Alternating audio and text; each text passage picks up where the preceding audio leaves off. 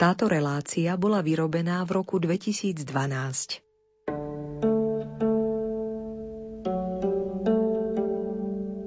Milí poslucháči, v nasledujúcej 90 minútovke vás pozývame k počúvaniu slovnohudobného pásma zo života solúnskych bratov podľa knihy Štefana Vragaša Život Konštantína Cyrila a Život Metoda.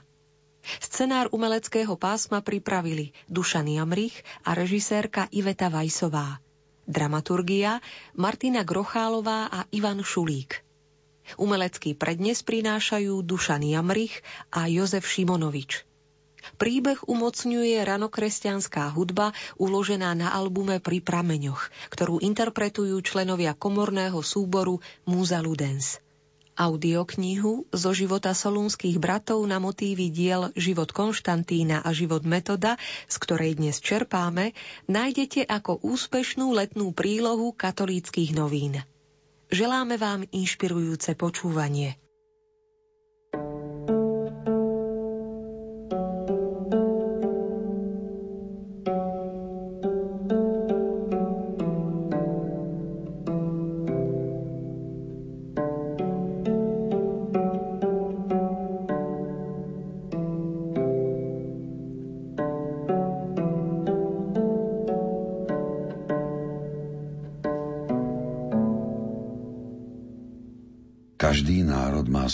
Veľkú ideu, z ktorej v priebehu časov čerpá životnú silu.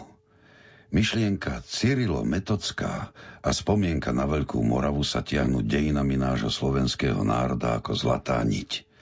Veľká idea nášho národa bola spočiatku ako klíčiace semienko, ale v priebehu stáročí sa stala košatejúcou národom opatrovanou hodnotou. O túto ideu sa naši predkovia často opierali najmä vtedy, keď na náš národ doľahli ťažké časy. Prvými šíriteľmi tejto idei boli žiaci slovanských apoštolov svätého Konštantína Cyrila a jeho brata svätého Metoda. Slovanská liturgia, ktorú na našom území zaviedli solúnsky bratia, výrazne napomohla prijatiu Cyrilo-metodského kultu.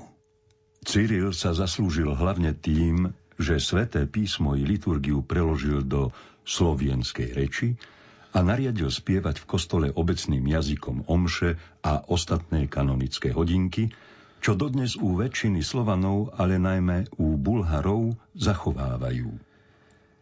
Dňa 16. mája 1521 pápež Leu X podpísal bulu adresovanú uhorskému i českému kráľovi Ľudovítovi II. Jagelovskému, v ktorej aplikuje uznesenia Ferrarsko-Florenského koncilu na situáciu cirkvy v Uhorsku, teda aj na Slovensku. V tom čase na území bývalého Uhorska sa v rámci katolíckej cirkvi uplatňoval latinský i grécky, slovanský obrad. V duchu koncilu pápež Lev X z vlastnej právomoci rozhodol, aby grécky obrad v Uhorsku naďalej zostal a zachoval sa v takej podobe, ako sa uplatňoval od začiatkov, teda od čias účinkovania slovanských apoštolov a ich žiakov. Ako vidieť, bula pápeža Leva X predstavuje závažný dokument v dejinách cyrilometodskej myšlienky na Slovensku. Pri bohoslužbách v kostoloch zhromaždený ľud tak bezchybne spieva žalmy a piesne, že mohol by si povedať, koľko spevákov, toľko kantorov. A čo sa naučili v kostoloch, to ľubozvučne prespevujú na hostinách a besedách, vo viniciach a na poliach. Trnavskí študenti pôvodom Slováci uvádzali svoju národnosť výrazom Pannonius.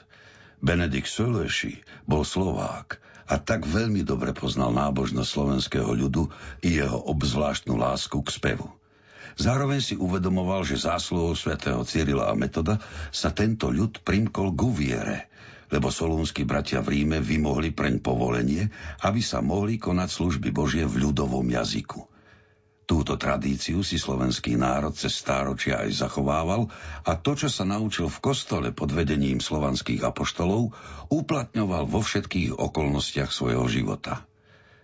V slovenskej literatúre sa zvyčajne kantus katolíci porovnáva s evangelickým spevníkom Juraja Tranoscia Citara Sanctorum Levoča 1636. V obidvoch spevníkoch sú niektoré piesne totožné. Nesmieme však strácať zo zreteľa skutočnosť, že obidve cirkvy, katolícka i evanielická, sa hlásili k tej istej tradícii, Cyrilom Metodskej. Obidve cirkvy mali živý záujem o jazyk a kultúru slovenského ľudu, o rozvoj slovenskej identity. Odkaz svätého Cyrila a Metoda sa stal dôležitou súčasťou obrodeneckého úsilia Slovákov. Významným medzníkom vo vývine cyrilometodskej úcty a tradície u nás bolo nariadenie pápeža Pia VI z 21. júla 1777, ktorý na žiadosť panovníčky Márie Terézie povolil vždy 14. marca uctievať pamiatku svätého Cyrila a Metoda vo všetkých katolíckých kostoloch celej monarchie. Na Veľkej Morave sa kresťanstvo hlásalo už pred príchodom svätého Cyrila a Metoda, ale až solúnsky bratia, dve nebeské hviezdy, doviedli ľud do svetla viery. Právom si teda zaslúhujú titul učitelia viery a apoštoli Slovanov.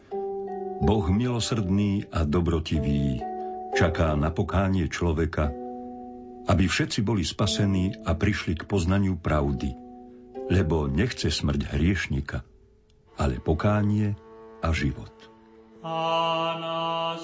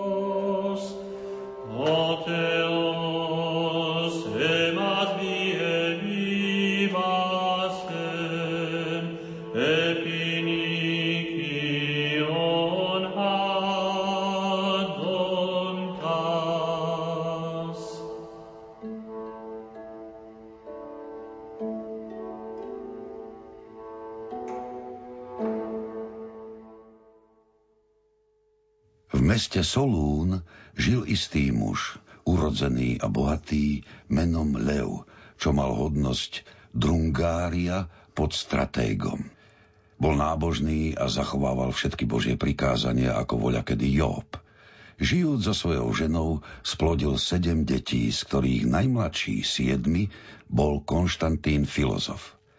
Keď ho matka porodila, dávala ho dojke, aby ho dojčila – ale dieťa nechcelo prijať cudzie prsia, iba materine, kým nebolo oddojčené. Stalo sa to Božou prozreteľnosťou, aby dobrá ratolesť z dobrého koreňa bola oddojčená nepoškvrneným mliekom. Tí dobrí rodičia sa potom dohodli, že sa nebudú viac stýkať, ale zachovávajúc obojstrannú zdržanlivosť, žili v pánovi ako brada sestra 14 rokov, kým ich smrť nerozlúčila a nijako neporušili tento sľub. Keď sa však Leu mal odobrať na Boží súd, plakala matka dieťaťa a hovorila O nič iné nemám starosť len ako vychovať tohto jediného chlapca. On však povedal Ver mi, žena, Úfam v Boha, že mu dá takého otca a správcu, čo sa stará o všetkých kresťanov. To sa aj stalo. Keď malo dieťa sedem rokov, sníval sa mu sen. Rozprávalo ho otcovi a matke hovoriac. Stratég zhromaždil všetky devy nášho mesta a povedal mi, vyber si z nich, ktorú chceš za družku života a seberovnú pomocníčku. Keď som sa na všetky popozeral a obhliadol si ich, videl som jednu spomedzi všetkých najkrajšiu so žiarivou tvárou, veľmi okrášlenú zlatými šperkami a perlami a všetkou krásotou. Volala sa Sofia, to jest múdrosť. Tu som si vybral. Keď rodičia počuli tieto jeho slová, povedali mu. Synu, zachovávaj prikázania svojho otca a pridržaj sa naučení svojej matky. Lebo prikázanie je svietidlo a naučenie svetlo.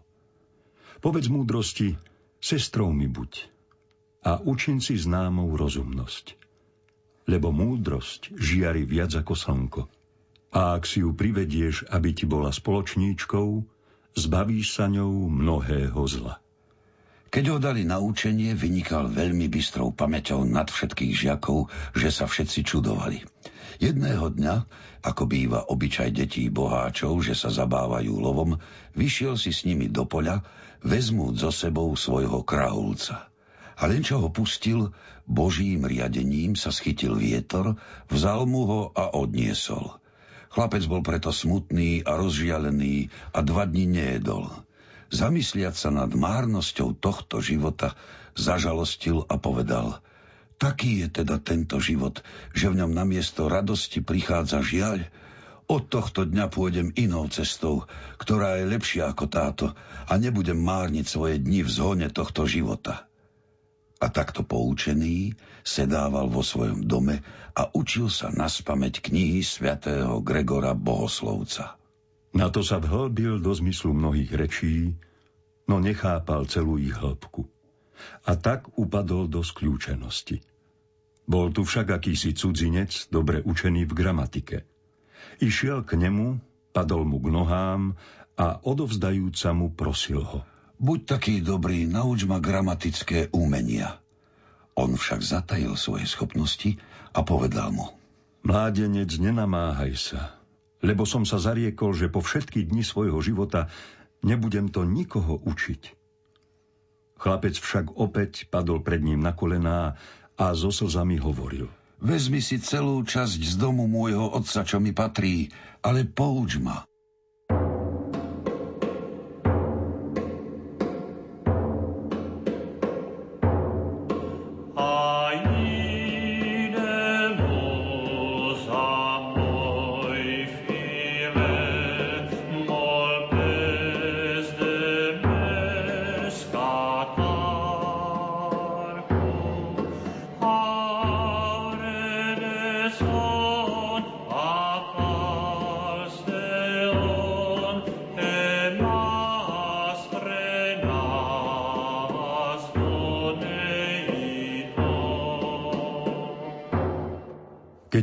Carihradu, oddali ho učiteľom, aby sa učil. Za tri mesiace sa naučil gramatiku a tak sa pustil do ďalších náuk. I naučil sa Homéra a geometriu.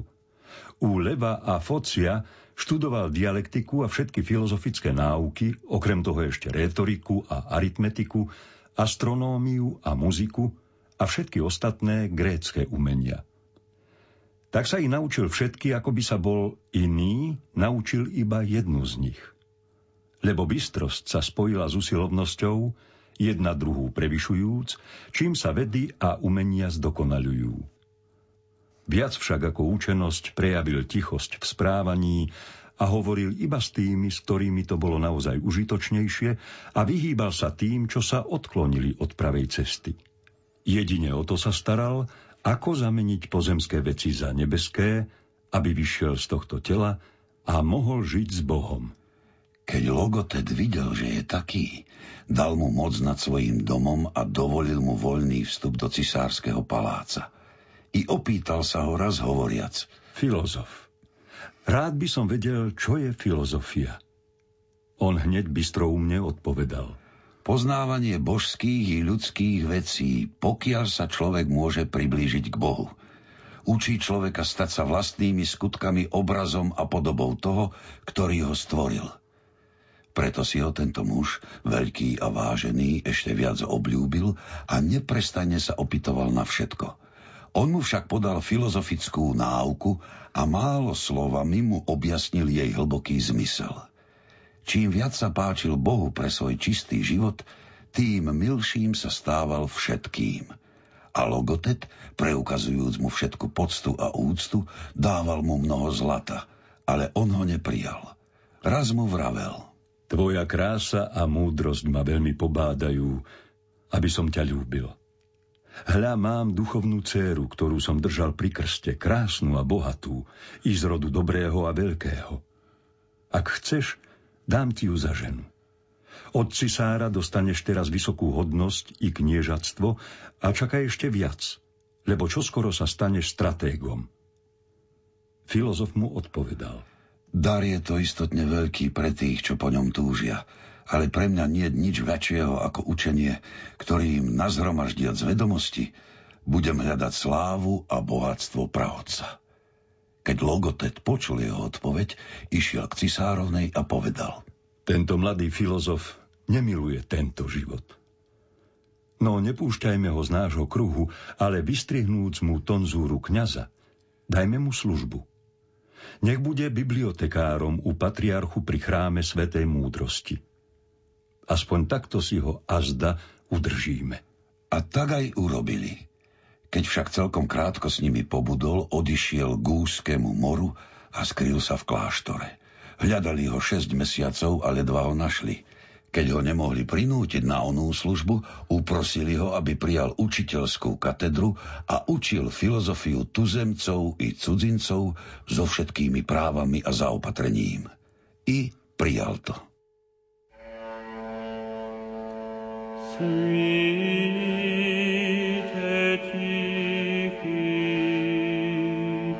Sviatý a slavý, besmrtného Otca nebesného, sviatého blaženého.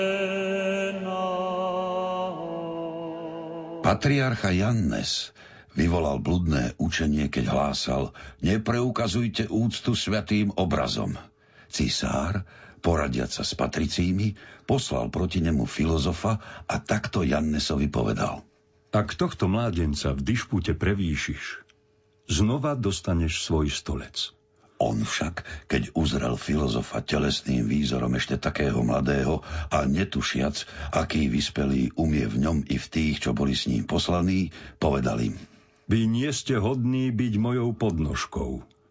Ako sa mám potom s vami prieť? Filozof mu však odpovedal. Nie ľudského obyčaja sa drž, ale hľad na Božie prikázania. Lebo tak, ako teba Boh stvoril zo zeme a z duše, takisto aj nás všetkých. Nehrď sa, človeče, a pozeraj na zem. Opäť povedal Jannes. Nepatrí sa v jeseni hľadať kvietky, alebo starca hnať do boja ako nejakého mladého Nestora. Filozof mu odpovedal – Sám nachádzaš na sebe vinu. Povedz, v ktorom veku je duša silnejšia než telo? On odpovedal. V starobe.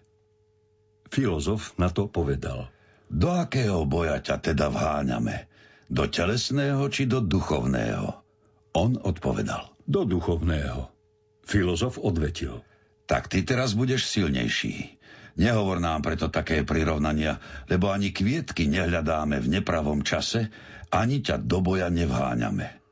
Starec, zahambiac sa, obrátil reč iným smerom a povedal. Povedz mi, mládenec, ako je to, že sa krížu, ktorý je polámaný, ani neklaniame, ani ho neboskávame. Vy však, hoci je obraz iba poprsia namaľovaný, nehambíte sa ho uctievať? Filozof odpovedal. Kríž má totiž štyri časti, ale keď jedna jeho časť ubudne, už nepredstavuje svoju podobu, kým obraz práve svojou tvárou ukazuje výzor a podobu toho, kto je na ňom namaľovaný. Lebo nezazrie ani leviu, ani rysiu tvár, kto naň hľadí, ale podobu prototypu. Starec zasa povedal. Ako to, že sa klaniate krížu bez nápisu, hoci sú aj iné kríže. A ak obraz nemá napísané meno toho, koho vyobrazuje, či nevzdávate mu úctu? Filozof odpovedal. Každý kríž má podobu Kristovho kríža, ale všetky obrazy nemajú jednu podobu. Starec však riekol. Keď Boh povedal Mojžišovi, Neurobíš si akúkoľvek podobu. Prečo vy ich robíte a klaniate sa im? Filozof na to odvetil. Keby bol povedal, neurobíš si vôbec nejakú podobu, vtedy by si sa právom prel. Ale on povedal, nie akúkoľvek, to jest nedôstojnú. Keďže starec nemohol proti tomu nič namietať, zahambený zamlkol. Potom to agaréni, nazývaní saracéni, začali sa rúhať jednobožstvu Svetej Trojice, hovoriac. Vy, kresťania, domnievate sa, že je jeden Boh, ale rozdeľujete ho zase na troch a hovoríte, že je Otec, Syn i Duch. Ak to môžete jasne vyložiť, pošlite potom mužov, čo môžu o tom hovoriť a vyvrátiť naše námietky. Filozof bol vtedy 24-ročný. Cisár zvolal s ním, pozval ho a povedal mu. Či počuješ, filozof, čo hovoria bezbožní agaréni proti našej viere? Ty si však služobníkom a učeníkom Svetej Trojice. Choď a prisa s nimi. A Boh, dovršiteľ každej veci slávený v Trojici, Otec, Syn i Duch Svetý, nech ti dá milosť a silu v reči, nech ťa ukáže ako druhého a nového Dávida proti Goliášovi, ktorého premohol tromi kamienkami a nech ťa vráti k nám, hodného nebeského kráľovstva. Keď to počul, odpovedal. S radosťou idem pre kresťanskú vieru. Veď čo mám sladšie na tomto svete ako žiť a umrieť za svetú trojicu? Pridelili mu ako sekretára Juraja a poslali ich. Yeah.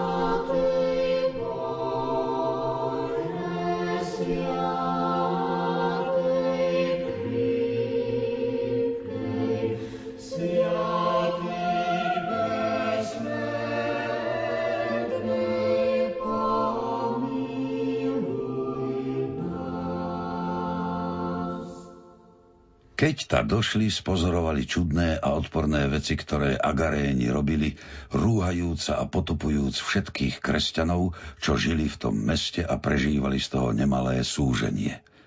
Lebo zvonka na dverách namaľovali diabolské obrazy a tak ich chceli ponížiť a pohaniť. Opýtali sa filozofa, hovoriac. Či vieš, filozof, rozpoznať, čo sú to za znamenia? On odpovedal – Vidím obrazy diablov a myslím, že tu vnútri žijú kresťania. Démoni však nemôžu žiť s nimi, nuž utekajú od nich von. A kde vonku takýchto znamení niet, tam sú s nimi vo vnútri. A garéni, múdri a vzdelaní muži, učení v geometrii a astronómii a ostatných vedách, sediac pri obede, skúšali ho, kládli mu otázky a hovorili – či vidíš, filozof, obdivuhodný zázrak, ako Boží prorok Mohamed priniesol nám od Boha blahozvesť a obrátil mnoho ľudí? A my všetci sa pridržame jeho zákona a v ničom ho neprestupujeme. No vy, kresťania, zachovávate zákon vášho proroka Krista, ale jeden tak, druhý inak. Ako to komu z vás vyhovuje. Toho sa držíte a tak robíte. Filozof na to odpovedal. Náš Boh je ako morská hlbina. Prorok o ňom hovorí, kto vyrozpráva jeho pôvod, lebo ho vyťali zo zeme živých. Preto sa mnohí púšťajú na tú hlbinu, aby ho hľadali. Silný duchom s jeho pomocou ju preplávajú a navracajú sa s bohatstvom múdrosti. No zo slabých a tých, čo sa pokúšajú prejsť v bútľavých koráboch, jedni sa potápajú, a druhí len ťažko vydychujú, zmietajúca v bezmocnej lenivosti. Vaše more je však úzke a pohodlné a každý ho môže prekročiť malý i veľký, lebo nepresahuje ľudskú obyčaj, lež toho sa drží, čo každý môže urobiť. A nič vám nezakázal, lebo keď nespútal vo vás hnev a žiadostivosť, ale popustil, do akej priepasti vás vrá. Múdry nech to porozumie. Kristus však nie je taký, ale on dvíha ťažké z dola nahor. Vierou a Božou milosťou učí človeka. Lebo ako stvoriteľ všetkého stvoril medzi anielmi a zvieratami človeka, rečou a umom ho oddeliac od zvierat, hnevom a zmyselnosťou však od anielov. a ku ktorej časti sa ktokoľvek priblíži, tak má účasť na vyšších alebo nižších bytostiach. Opýtali sa ho znova.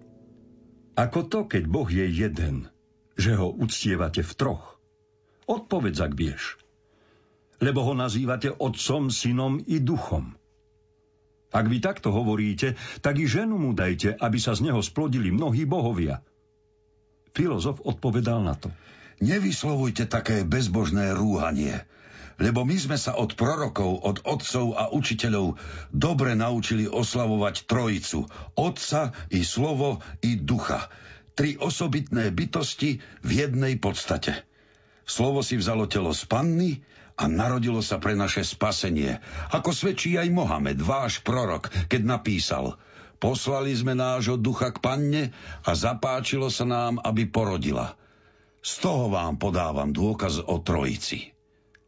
Týmito slovami premožený obrátili reč na iné hovoriac.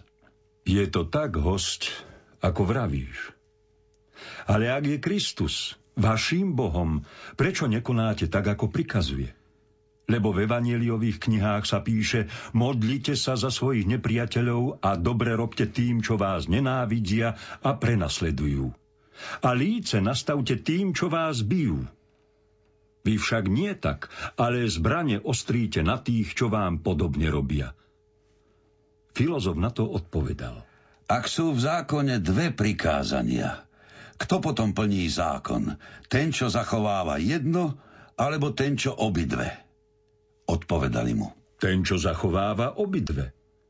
Na to filozof hovoril. Boh povedal, modlite sa za tých, čo vás ohovárajú.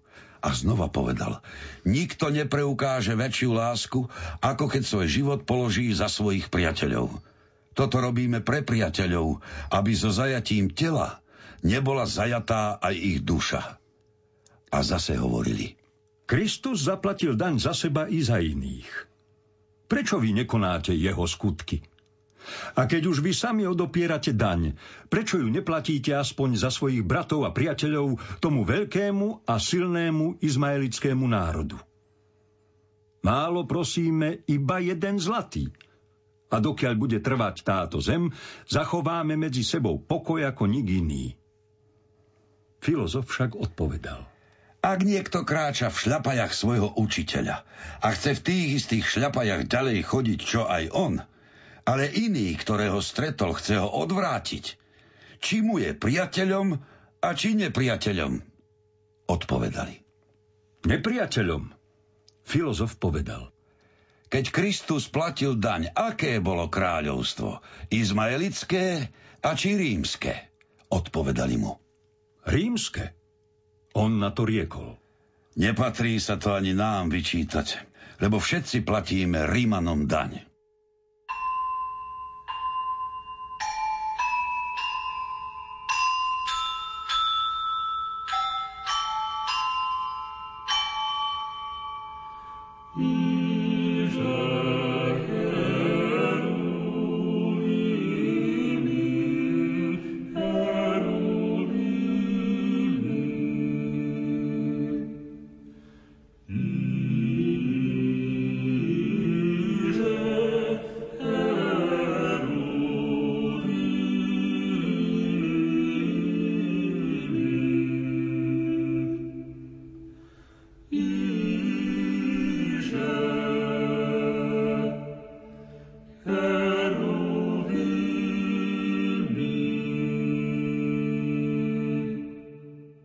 Na to sa ho vypitovali aj mnohé iné veci, aby ho skúšali zo všetkých umení, ktoré aj sami ovládali.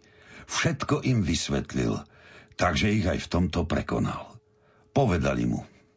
Ako to, že to všetko vieš? Filozof im na to odpovedal. Aký si človek načerpal vodu z mora, nosil ju v koženom vaku a píšil sa ňou pred cudzincami, hovoriac Vidíte vodu, ktorú nikto nemá okrem mňa?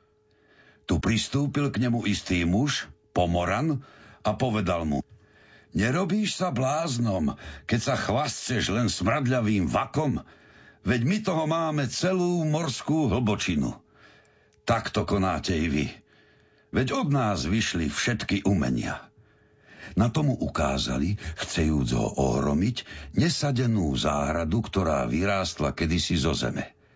A keď im vysvetlil, ako sa to stáva, zase mu ukázali všetko bohatstvo i paláce, ozdobené zlatom, striebrom a drahými kameňmi, ako aj perlami, a hovorili Pozri, filozof, na tento obdivuhodný zázrak. Veľká je sila a obrovské je bohatstvo Amerumna, saracénskeho vládcu. On im však povedal. To nie je obdivuhodné. Nech je však Bohu sláva a chvála, ktorý to všetko stvoril a dal ľuďom na útechu. Lebo všetko je jeho a nie iného. Na ostatok, preniknutý zlobou, dali mu piť jed. No milosrdný Boh, ktorý povedal... A ak aj niečo smrtonosné vypijete, neuškodí vám. Ochránil ho a prinavrátil zdravého do jeho vlasti. Nie veľmi dlhý čas na to odriekol sa celého tohto života Osadil sa na akomsi nehlučnom mieste a žil sám sebe, pričom nenechal nič na zajtrajší deň, ale všetko rozdal chudobným a zveril sa do opatery Bohu, ktorý sa každodenne stará o všetkých. Raz vo sviatočný deň, keď sa mu sluha ponosoval, nemáme nič na tento slávny deň, povedal. Ten, čo voľa kedy nasítil Izraelitov na púšti, i nám tu dá pokrm. Choď a zavolaj ešte aspoň 5 chudobných mužov a čakaj na Božiu pomoc. A keď prišiel čas obeda, istý muž priniesol batoh všelijakého jedla a 10 zlatých. I vzdal Bohu vďaku za to všetko. Potom odišiel na Olymp k Metodovi, svojmu bratovi. Tam žil, modlil sa bez prestania k Bohu a len s knihami sa rozprával. Chváli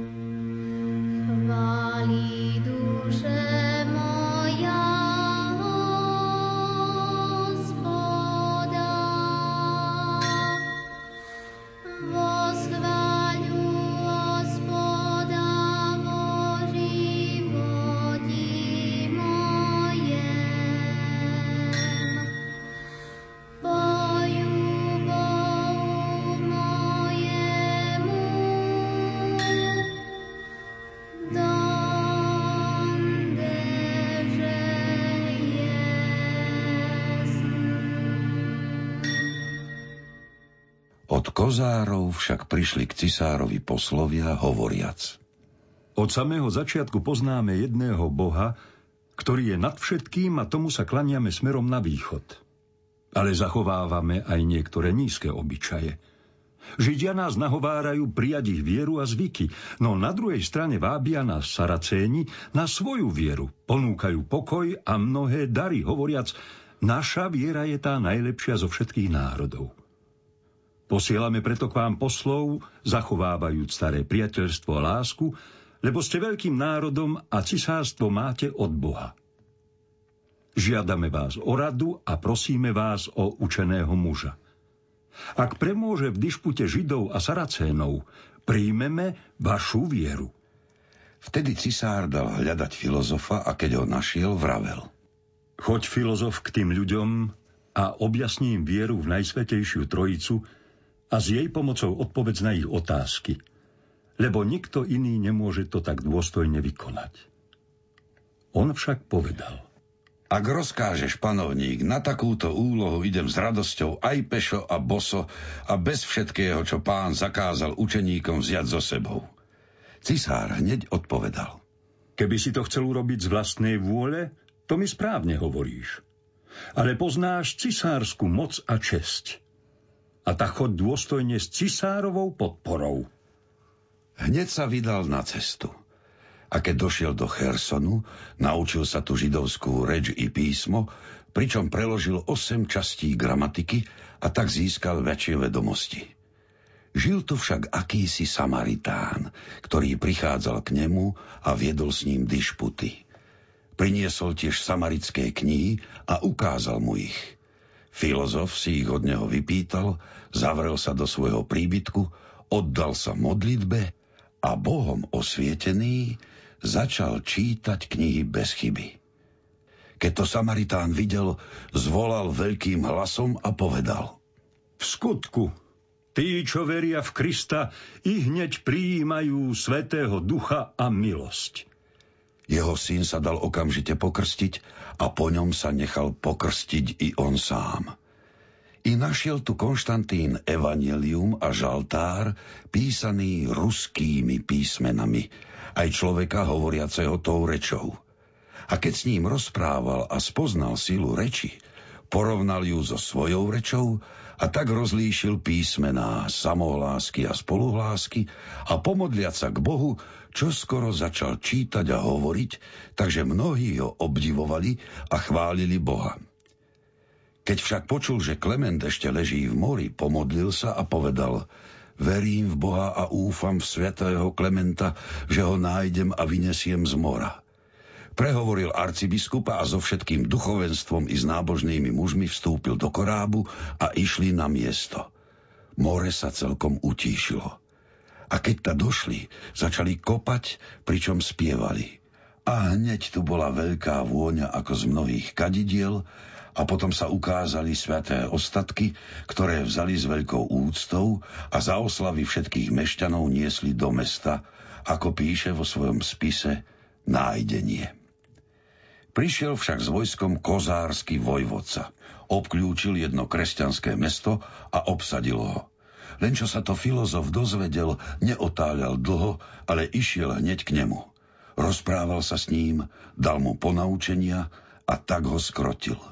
A keď mu onen prislúbil, že sa dá pokrstiť, aj odišiel bez toho, aby urobil tým ľuďom nejaké príkorie. Yeah.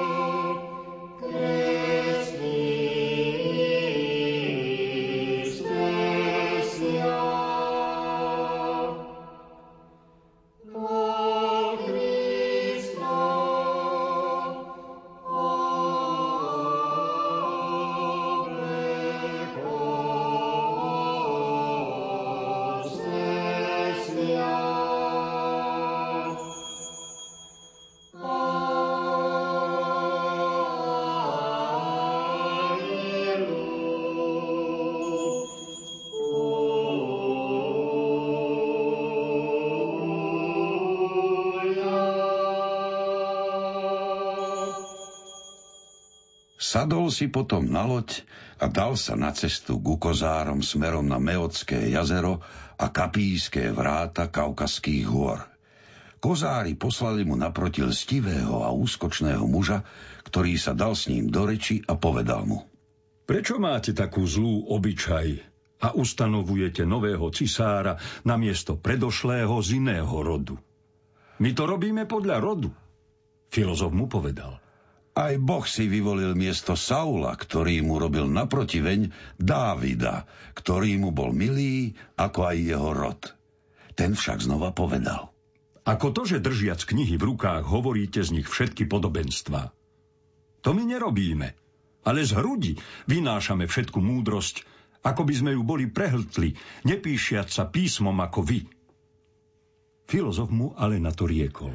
Odpoviem ti na to. Ak stretneš nahého muža a on ti povie, mám mnoho šiat a zlata, veríš mu, keď ho vidíš nahého? I povedal. Nie. Povedal mu zase. Tak i ja ti vravím. Ak si zhltol všetku múdrosť, tak nám povedz, koľko rodov je po Mojžiša a koľko rokov trval každý rod. Keďže onen nevedel na to odpovedať, zamlkol. Keď ta došiel a chystali sa u Kagana zasadnúť k obedu, opýtali sa ho vraviac. Akú máš hodnosť, aby sme ťa posadili primerane tvojmu stavu? On odpovedal. Mal som veľkého a veľmi slávneho deda, ktorý stával blízko cisára, ale udelenú mu slávu samovolne odvrhol a preto ho vyhnali. A keď prišiel do cudzej zeme, schudobnel a tu ma zrodil. Ja, Hľadajúc niekdajšiu dedovú dôstojnosť, nestihol som ju dosiahnuť, lebo som Adamov vnuk. Oni však odpovedali. Dôstojne a pravdivo hovoríš, host. Odvtedy začali mu preukazovať väčšiu úctu. Židia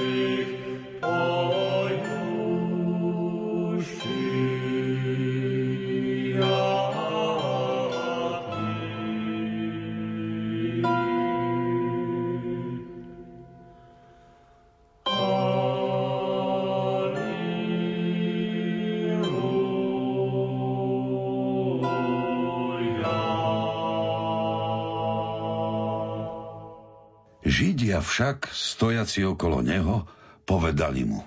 Povedz teda, ako môže žena prijať do svojho tela Boha, na ktorého nemôže ani pozrieť? Nie to ešte ho porodiť. Filozof ukázal prstom na Kagana a na jeho prvého poradcu a povedal. Ak niekto povie, že prvý rad sa nemôže pohostiť Kagana, a potom povie, že posledný jeho sluha môže Kagana pohostiť a vzdať mu úctu, povedzte mi, čo o ňom povedať. Je šialený alebo rozumný? Oni odpovedali. Naozaj veľmi šialený. Tu filozof povedal. Čo je zo všetkých viditeľných stvorení najvznešenejšie? Odpovedali mu. Človek, lebo je stvorený na Boží obraz. Filozof im opäť hovoril – či teda nie sú blázniví tí, čo hovoria, že Boh nemôže zaujať miesto v človekovi? Veď on vošiel i do kra, i do oblaku, i do búrky a dymu, keď sa zjavil Mojžišovi a Jóbovi. Lebo koho iného mohol vyliečiť, ak nie chorého? Ak teda ľudské pokolenie upadlo do záhuby, od koho iného by potom prijalo obnovenie, ak nie od samého stvoriteľa? Odpovedzte mi. Ak lekár chce priložiť chorým obklad, či ho priloží na drevo alebo na kameň, a či tak vylieči človeka? A prečo Mojžiš vo svojej modlitbe skrze Ducha Svetého povedal s rozpiatými rukami v hrmení skál a hlase trúby nezjavuj sa nám už láskavý pane, ale usídli sa do našich útrob a zbav nás našich hriechov. Lebo tak hovorí Aquila. A tak sa rozišli od obeda, určiaci deň, v ktorom budú hovoriť o všetkých týchto veciach. Yeah.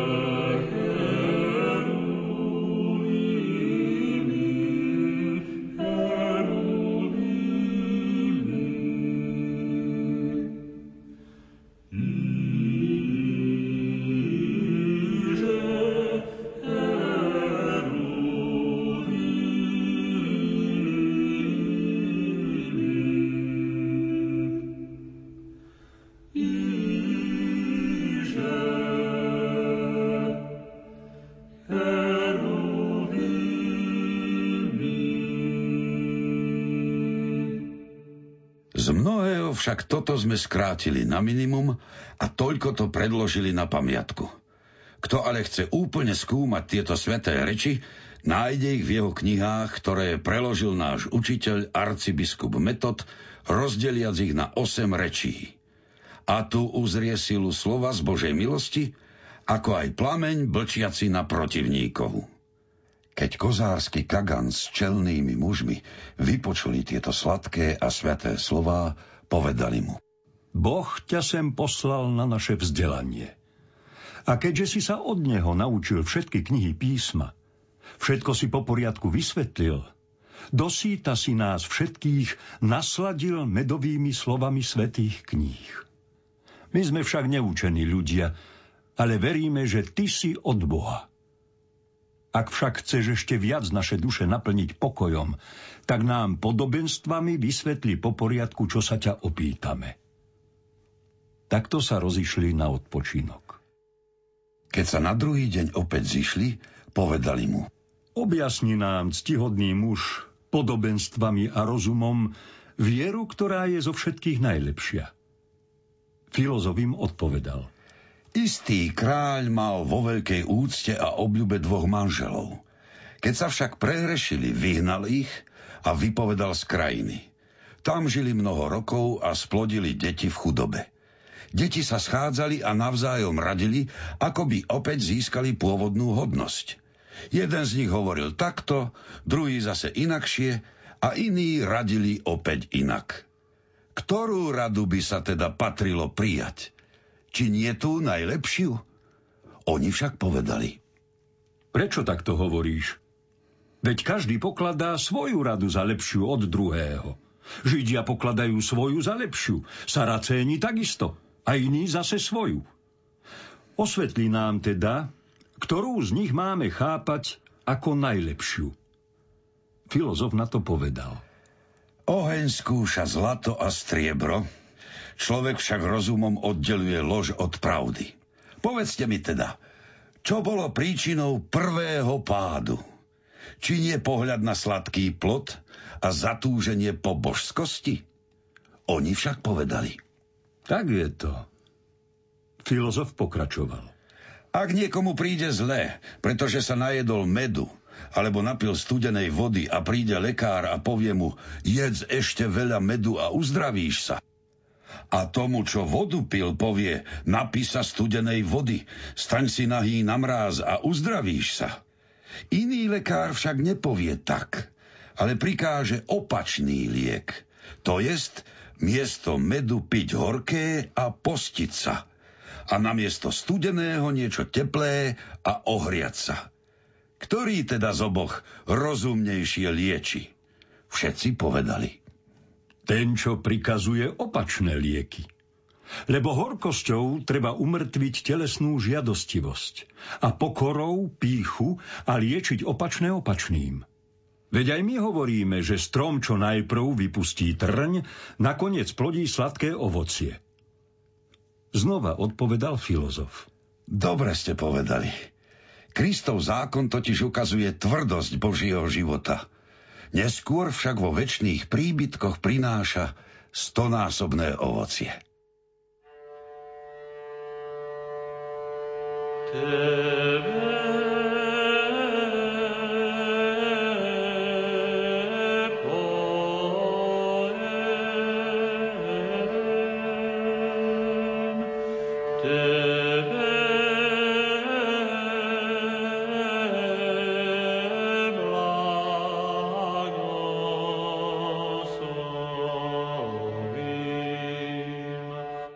dal Boh kresťanskému cisárovi moc nad všetkými národmi a dokonalú múdrosť, tak im dal aj vieru, bez ktorej nikto nemôže dosiahnuť väčší život. Bohu sláva na veky. A všetci povedali Amen. Amen. Kagan však napísal cisárovi takýto list.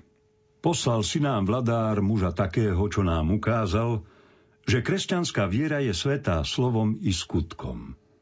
Keďže sme sa presvedčili, že to je pravá viera, prikázali sme nechať sa dobrovoľne krstiť a dúfame, že aj my to dosiahneme. Všetci sme spojencami a priateľmi tvojho cisárstva a hotoví preukázať ti službu, kdekoľvek budeš potrebovať. Keď Kagan odprevádzal filozofa, chcel mu dať mnohé dary, ale on ich neprijal, hovoriac – Daj mi, koľko len máš tu zajatých Grékov. To mi je milšie ako všetky dary. Zhromaždili ich do 200 a odovzdali mu ich.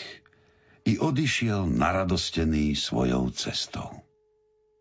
Sweet.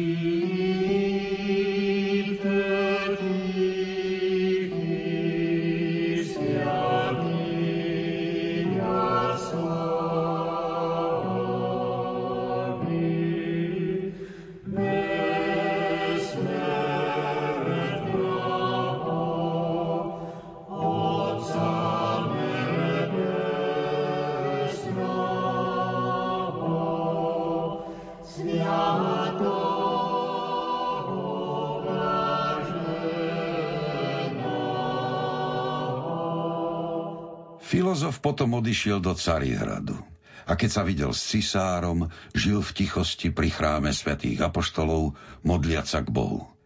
V chráme svätej múdrosti je pokál z drahého kameňa, Šalamúnovo dielo, na ktorom sú židovskými a samarickými písmenami napísané verše, a ktoré nikto nevedel ani prečítať, ani vyložiť.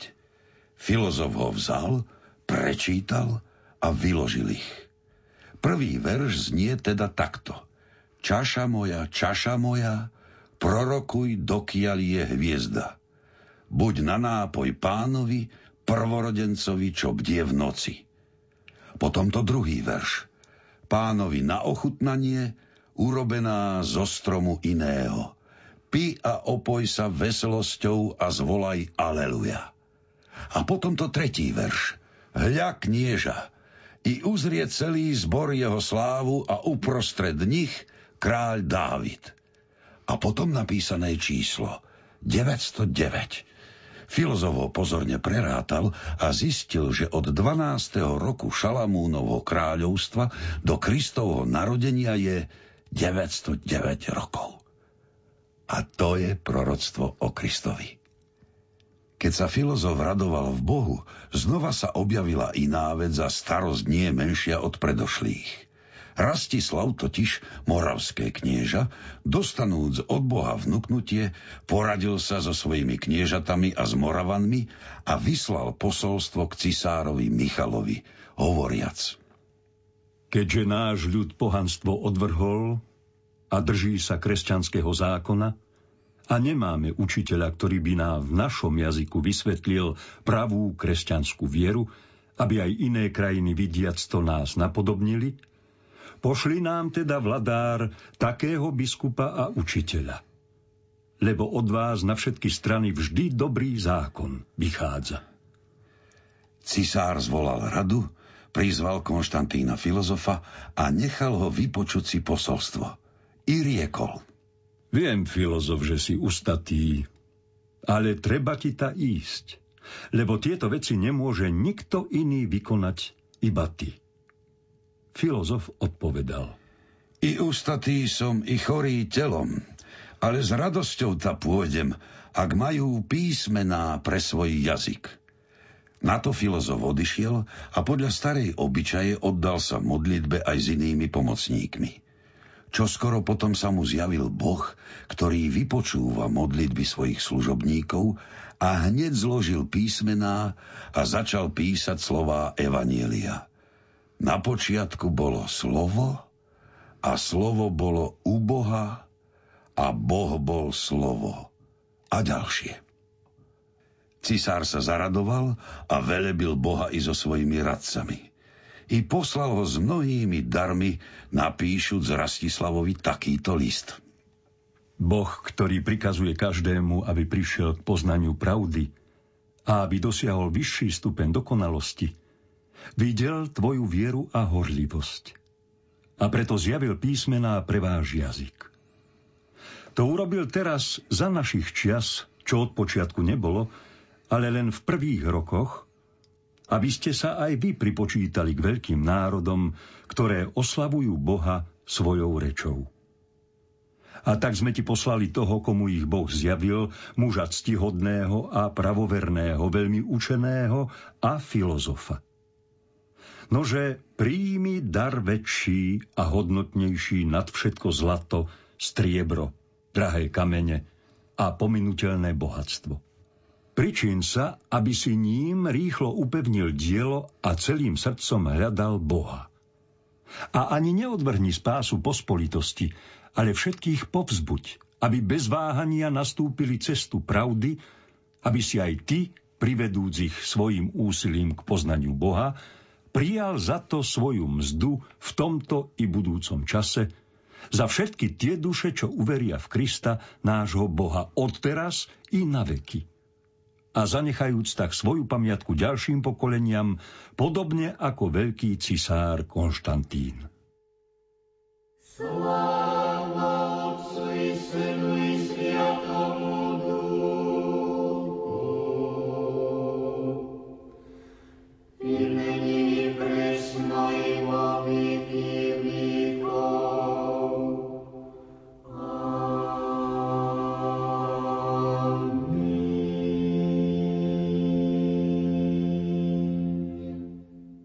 prišiel na Moravu, Rastislav ho prijal s veľkou úctou, zhromaždil učeníkov a oddal mu ich na učenie.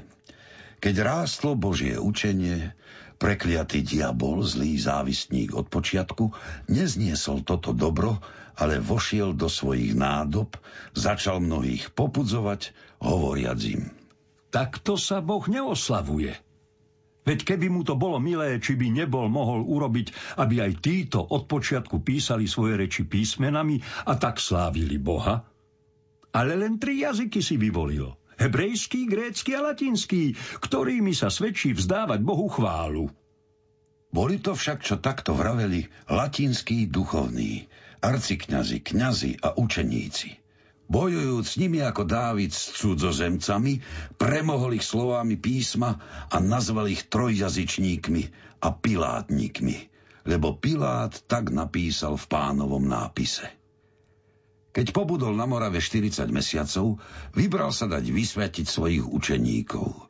Prijalo ho cestou panonské knieža Koceľ a veľmi si obľúbiať slovenské knihy, naučil sa ich a dal mu do 50 učeníkov, aby sa ich tiež naučili. Preukázal mu veľkú úctu a vyprevadil ho. No nevzal ani od Rastislava, ani od koceľa, ani zlata, ani striebra, ani iné veci, vykladajúc slovo Evanielia bez odmeny. Vyprosil si len od oboch 900 zajadcov a prepustil ich. Chváli duše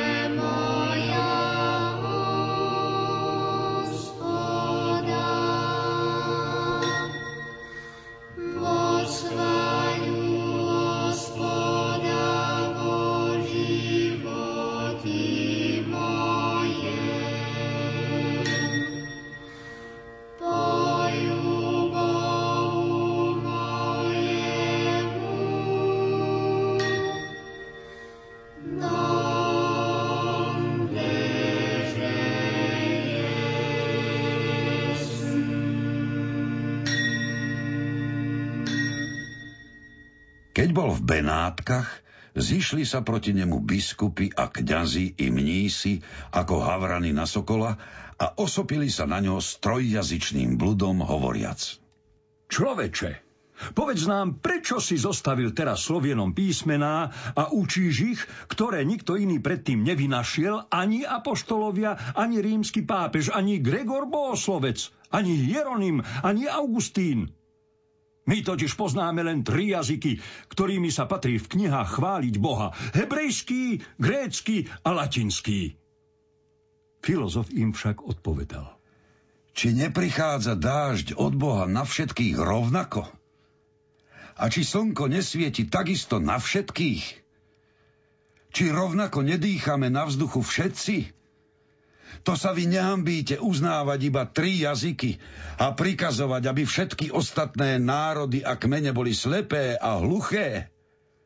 Povedzte mi, či robíte Boha bezmocným, že to nemôže dať, alebo závistlivým, že to nechce. My však poznáme mnohé národy, ktoré majú písmo a oslavujú Boha každý vo svojom jazyku. Preto jazyky nie sú znamením pre veriacich, ale pre neveriacich. Kým prorokovanie nie je pre neveriacich, lež pre veriacich. A každý jazyk nech vyzná, že Ježiš Kristus je Pán na slávu Boha Otca. Amen. Týmito slovami a inými hojnejšími zahambil ich a odišiel, nechajúc ich.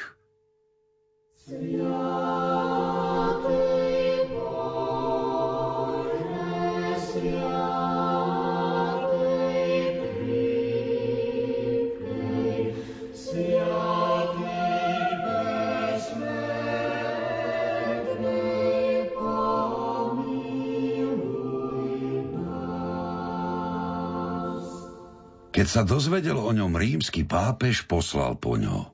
A keď došiel do Ríma, vyšiel mu oproti sám apoštolský Hadrián so všetkými mešťanmi, nesúc v rukách sviece, lebo prinášal ostatky svätého Klementa, mučeníka a rímskeho pápeža. A Boh urobil tu hneď preslávne zázraky. lebo sa tu uzdravil porazený človek a mnohí iní sa zbavili rozličných neduhov, ako aj zajatci vzývajúci Krista a svätého Klementa. Oslobodil sa od tých, čo ich zajali. Keď pápež prijal slovenské knihy, posvetil ich a položil v chráme svätej Márie, ktorá sa volá Fatné, i spievali nad nimi svetú liturgiu. Na to prikázal pápež dvom biskupom, Formozovi a Gauderikovi, vysvetiť slovenských učeníkov. A ako ich vysvetili, hneď spievali liturgiu slovenským jazykom v chráme svätého Apoštola Petra. Na druhý deň spievali v chráme svätej Petronily a na tretí deň spievali v chráme svätého Andreja. A potom zase spievali v chráme veľkého učiteľa národov Apoštola Pavla.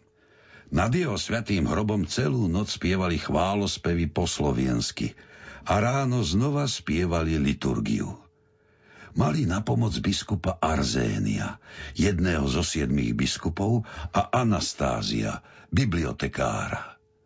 Filozof však neprestal so svojimi učeníkmi vzdávať za to Bohu chválu. Rímania zase neprestane chodili k nemu a vypitovali sa ho na všetko a prijímali od neho dvojnásobné i trojnásobné vysvetlenie. Chodil k nemu aj akýsi žid. Priečil sa s ním a raz mu povedal – Neprišiel ešte Kristus podľa počtu rokov, o ktorom hovoria proroci, že sa má narodiť z panny. Filozof mu vypočítal všetky roky od Adama podľa pokolení a presne mu ukázal, že prišiel a že je toľkoto rokov odvtedy až doteraz. A keď ho poučil, prepustil ho.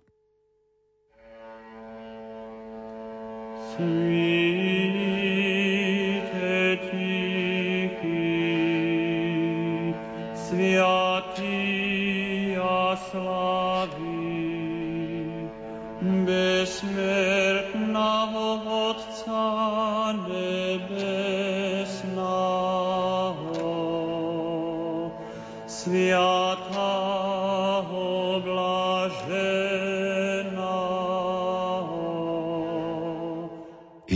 doľahli na ňo mnohé námahy a tak upadol do choroby. A keď mnohé dni znášal chorobu, raz videl Božie zjavenie, a začal takto spievať.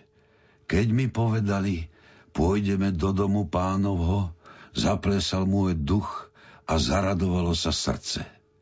Na to si obliekol ctihodné rúcha, tak zostal po celý deň, veselil sa a hovoril Odteraz nie som ani sluhom cisára, ani nikoho iného na zemi, ale len všemohúceho Boha. Nebol som a stal som sa i budem na veky. Amen.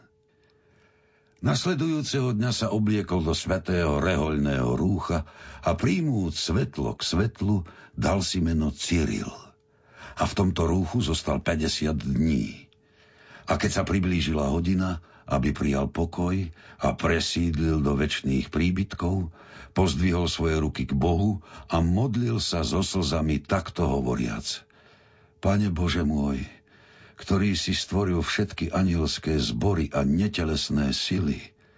Rozprestrel si do šírky nebo a položil si základy zeme a všetko jestvujúce priviedol z nebytia v bytie a ktorý vždy vypočúvaš tých, čo plnia tvoju vôľu, teba sa boja a zachovávajú tvoje prikázania. Vypočuj moje modlitby a zachovaj verné ti stádo, nad ktorým si ustanovil mňa, nesúceho a nehodného služobníka. Zachráň ho pred bezbožnou a pohanskou zlobou tých, čo sa ti rúhajú, a znič trojjazyčný blud a zveľať svoju církev množstvom a všetkých spoj v jednote ducha a urob znamenitým ľudom, rovnako zmýšľajúcim o pravej viere a o správnom vyznaní, a vri do ich srdc slovo tvojho prijatia za synov. Lebo je to tvoj dar, ak si nás nehodných prijal hlásať Evanelia tvojho Krista, aby sme boli ochotní konať dobré skutky a tebe milé veci. Tých, čo si mi dal, odovzdávam ti ako tvojich, Spravuj ich svojou mocnou pravicou a ukrých v tôni svojich krídel, aby všetci chválili a slávili Tvoje meno, Otca i Syna i Svetého Ducha. Amen. I poboskal všetkých svetým boskom a povedal. Požehnaný je Boh, že nás nevydal zakorisť zubom našich neviditeľných nepriateľov, ale ich osídla zničil a oslobodil nás od záhuby. A tak zosnul v pánu 42-ročný, 14. dňa mesiaca februára v druhej indikcii roku 6377 od stvorenia sveta. I prikázal apoštolský všetkým Grékom, čo boli v Ríme, a rovnako aj Rimanom, aby sa zhromaždili so sviecami a spievali nad ním a vystrojili mu sprievod, aký by vystrojili samému pápežovi. To aj urobili. Metod však, jeho brat, prosil apoštolského hovoriac. Matka nás zaprisahala, aby toho z nás, ktorý sa ako prvý odoberie na väčnosť, druhý brat priniesol do svojho vlastného kláštora a tam ho pochoval. Pápež ho teda kázal vložiť do rakvy a zabiť železnými klincami. A tak ho držal ešte sedem dní, pripravujúc ho na cestu. Rímsky biskupy však vraveli apoštolskému. Keď pochodil po mnohých krajinách, Boh ho priviedol sem a tu prijal jeho dušu a tak sa patrí, aby tu boli pochovaní ako ctihodný muž. I riekol apoštolský. Pre jeho svetosť a lásku prestúpim rímsku obyčaj a pochovám ho v mojej hrobke v chráme svätého apoštola Petra. Jeho brat však hovoril. Keďže ste mi nevyhoveli a nedali ste mi ho, ak sa vám páči, nech leží v chráme svätého Klementa, s ktorým sem aj prišiel. Prikázal teda apoštolský tak urobiť. I znova sa zhromaždili biskupy i so všetkým ľudom, aby ho z úctou odprevadili, hovoriac. Otvorme rakvu a pozrime sa, či nevzali z neho niečo. A hoci sa veľa namáhali, vďaka Božiemu riadeniu nemohli odklincovať rakvu a tak s rakvou ho položili do hrobu po pravej strane oltára v chráme svätého Klementa, kde sa začali diať mnohé zázraky. Keď to Rimania videli, ešte väčšmi prilipli k jeho svetosti a dôstojnosti. I namaľovali obraz nad jeho hrobom a začali nad ním zapaľovať svetlo deň a noc, chváliac Boha, ktorý tak zvelebuje tých, čo ho oslavujú lebo jeho je sláva a česť a poklona na veky vekov. Amen. Amen.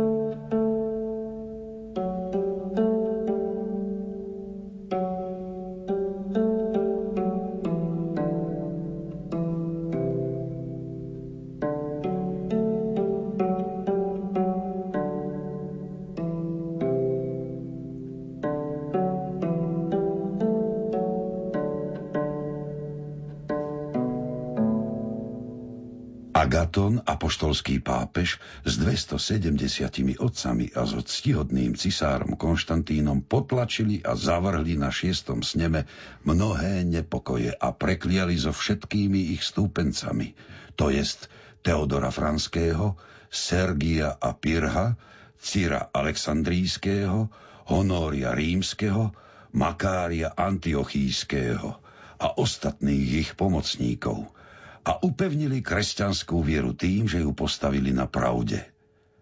Po tomto všetkom milostivý Boh, ktorý chce, aby každý človek dosiahol spásu a prišiel k poznaniu pravdy, za našich čias pre náš národ, o ktorý sa nikdy nikto nestaral, vzbudil na toto dobré dielo nášho učiteľa, blahoslaveného metoda. z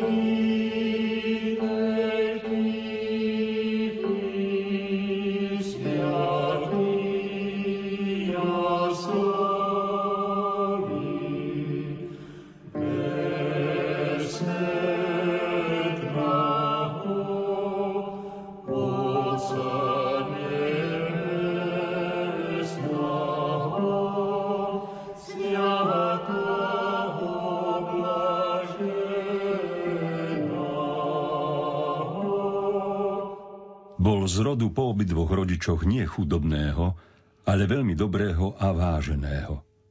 Známeho predovšetkým Bohu i cisárovi a celému solúnskému kraju a vynikal aj svojim telesným zjavom. Preto i súperi milujúci ho z detstva z úctou o ňom hovorili, až i cisár, spoznajúc jeho bystrosť, dal mu spravovať slovienské kniežatstvo, povedal by som, ako by bol predvídal, že ho pošle Slovienom za učiteľa a prvého arcibiskupa, aby sa naučil všetkým slovienským obyčajom a pomaly na ne privykol. Dal sa ostrihať a obliekol sa do čierneho rúcha. A v pokore sa podroboval, úplne zachovával celú mnížskú regulu a venoval sa knihám. Keď však nadišiel onen čas, poslal cisár filozofa jeho brata ku kozárom a on ho pojal so sebou na pomoc – lebo boli tam Židia, čo kresťanskú vieru veľmi potupovali. On však povediac, hotový som za kresťanskú vieru umrieť, neodťahoval sa, ale šiel a slúžil mladšiemu bratovi ako služobník, podrobujúc sa mu. Tento ich premohol modlitbou, filozof však slovami. A tak ich zahambili. Cisár a patriarcha, vidiac jeho dobrý úspech na Božej ceste, prehovárali ho, aby sa nechal vysvetiť za arcibiskupa na dôstojné miesto, kde by bol potrebný taký muž. Keď však nechcel, prinútili ho a postavili za opáta v kláštore, ktorý sa volá Polyehron. Jeho príjem je 24 mier zlata a otcov je v ňom viac ako 70. I stalo sa v tie dni, Rastislav, knieža slovenské so Svetoplukom, poslali poslov z Moravy k cisárovi Michalovi, hovoriac takto. Božou milosťou zdraví sme. I prišli k nám mnohí kresťanskí učitelia z Vlách, i Grécka, i Nemiec, učiac nás rozlične. Ale my Slovieni sme prostý ľud a nemáme nikoho, kto by nás naučil pravdu a vyložil nám jej zmysel – tak teda, vladyka, pošli nám takého muža, ktorý nás napraví na všetku pravdu. Vtedy cisár Michal riekol filozofovi Konštantínovi. Či počuješ, filozof, túto reč? Iný to nemôže vykonať okrem teba. Hľa, tu máš mnohé dary. Vezmi svojho brata opáta metoda a choď. Lebo vy ste solúňania. A solúňania všetci čisto sloviensky hovoria. Tu nesmeli odporovať ani Bohu, ani cisárovi, podľa slov svätého apoštola Petra, ktorý povedal Boha sa bojte a cisára si ctite. A keď vypočuli tú veľkú reč, pohrúžili sa do modlitby i s inými, čo boli že ducha, ako aj oni. A tu Boh zjavil filozofovi slovenské písmo, a ten hneď zostrojac písmená a zostaviac reč, vydal sa na moravskú cestu. Pojal zo sebou aj metoda a ten opäť, pokorne sa podrobujúc, slúžil filozofovi a vyučoval s ním. A keď prešli tri roky, po tom, čo vyučili učeníkov, vrátili sa z Moravy.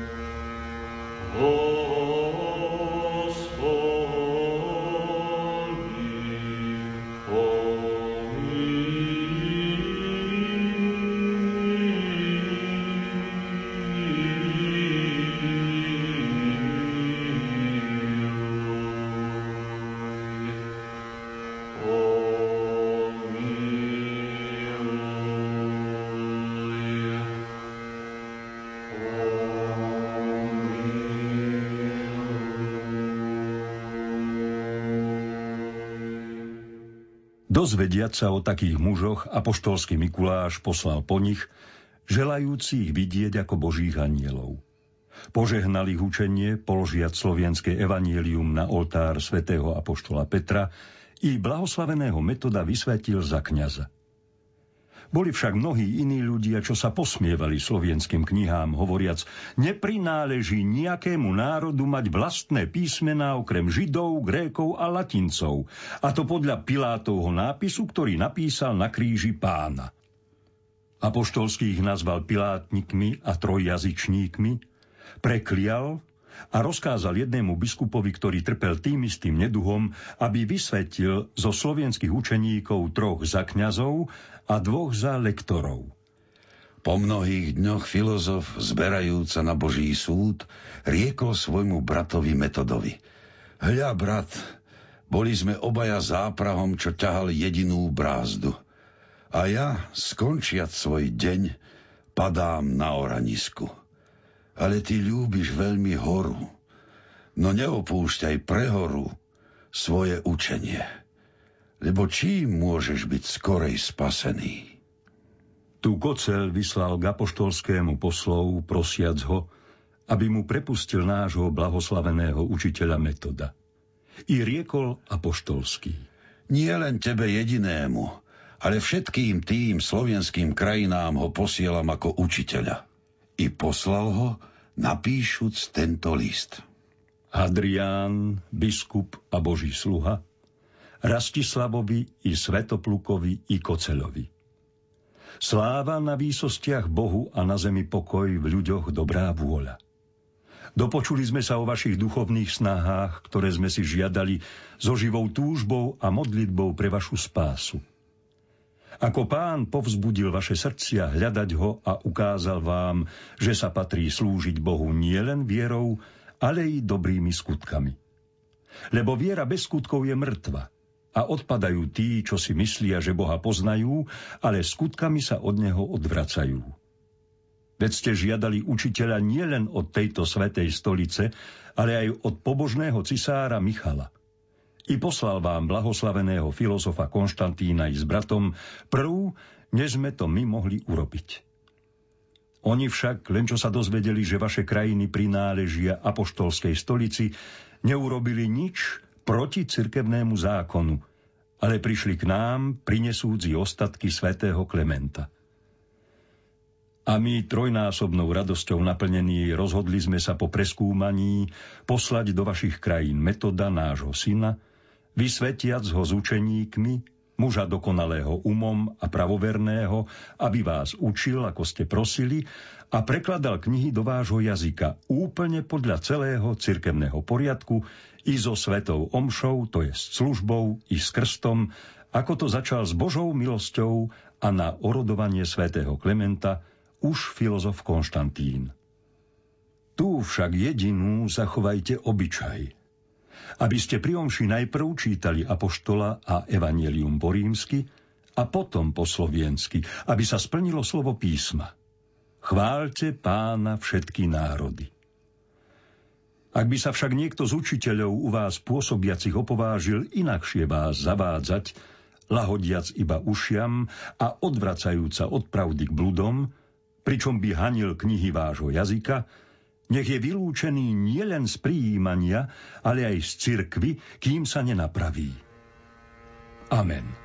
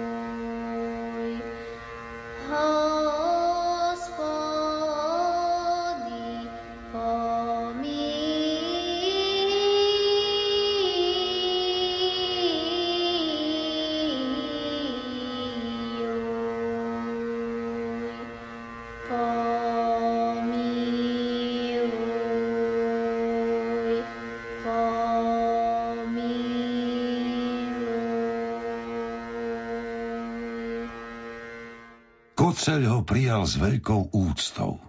No potom ho opäť poslal k Apoštolskému a s ním i 20 mužov, ctihodných ľudí, aby mu ho vysvetil za biskupa v Panónii na prestol svätého Andronika, apoštola zo 70.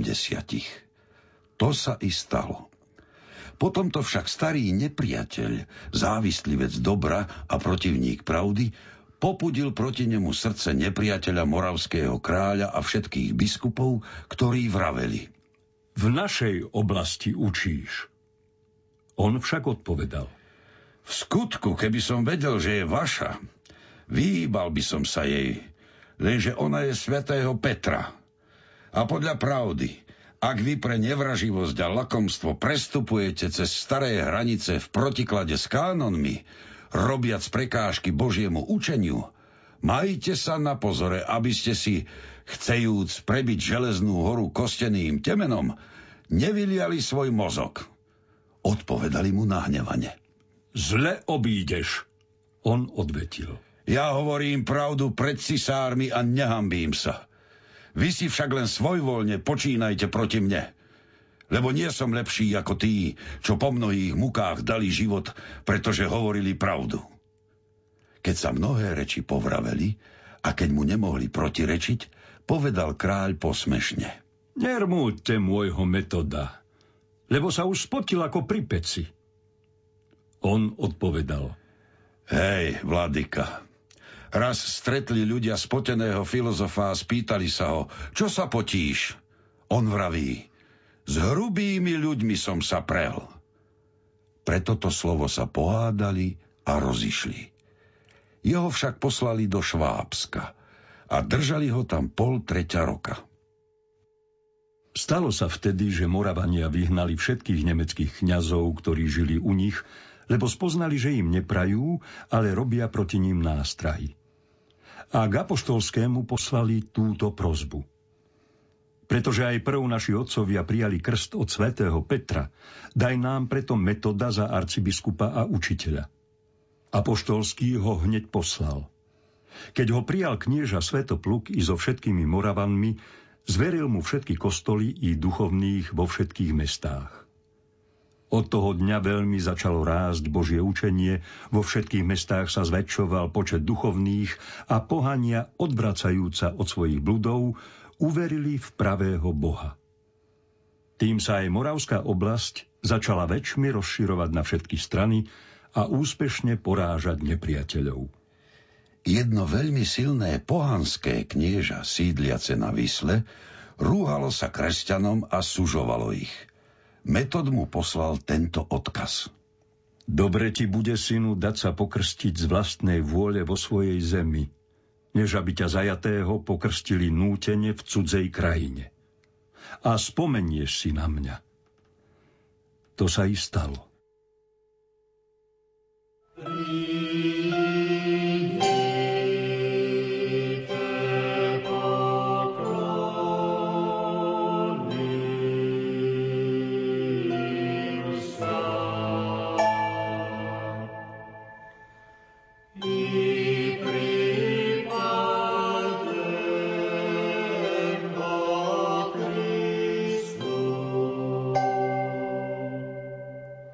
Keď prišiel do dunajských krajov uhorský kráľ, chcel ho vidieť. A hoci niektorí hovorili a sa domnievali, že nevyviazne od neho bez múk, išiel k nemu. On však prijal ho tak, ako sa sluší na vladára, úctivo, slávnostne a s radosťou. Prepustil ho s láskou, poboskal a obdaril ho veľkými darmi, povediac mu. Spomen si na mňa, ctihodný oče, vždy vo svojich svetých modlitbách. A tak, keď odvrátil všetky obvinenia zo všetkých strán a zavrel ústa veľavravných, beh dokončil, vieru zachoval, očakávajúc veniec spravodlivosti. A keďže sa takto zalúbil Bohu, aj Boh ho miloval.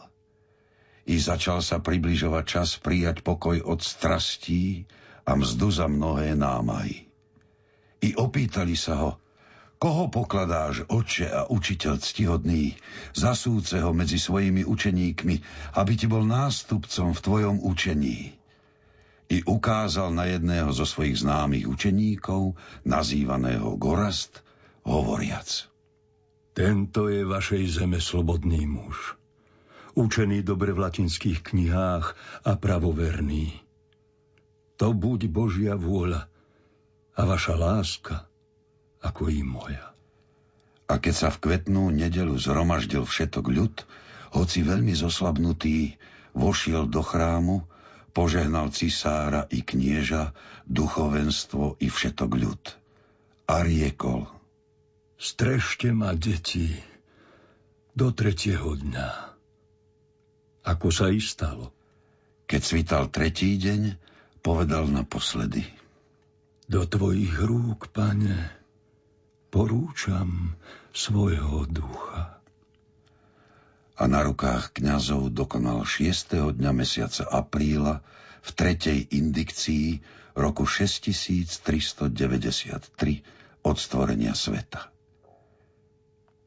A len čo ho jeho učeníci opatrili a vzdali mu dôstojné pocty, vykonali cirkevnú službu po latinsky, po grécky a po sloviensky a uložili ho v katedrálnom chráme i priradil sa k svojim otcom, i patriarchom, i prorokom, i apoštolom, učiteľom a mučeníkom. Ľudia však, nesčíselný národ, čo sa zhromaždil, odprevádzali ho so sviecami, oplakávajúc dobrého učiteľa a pastiera.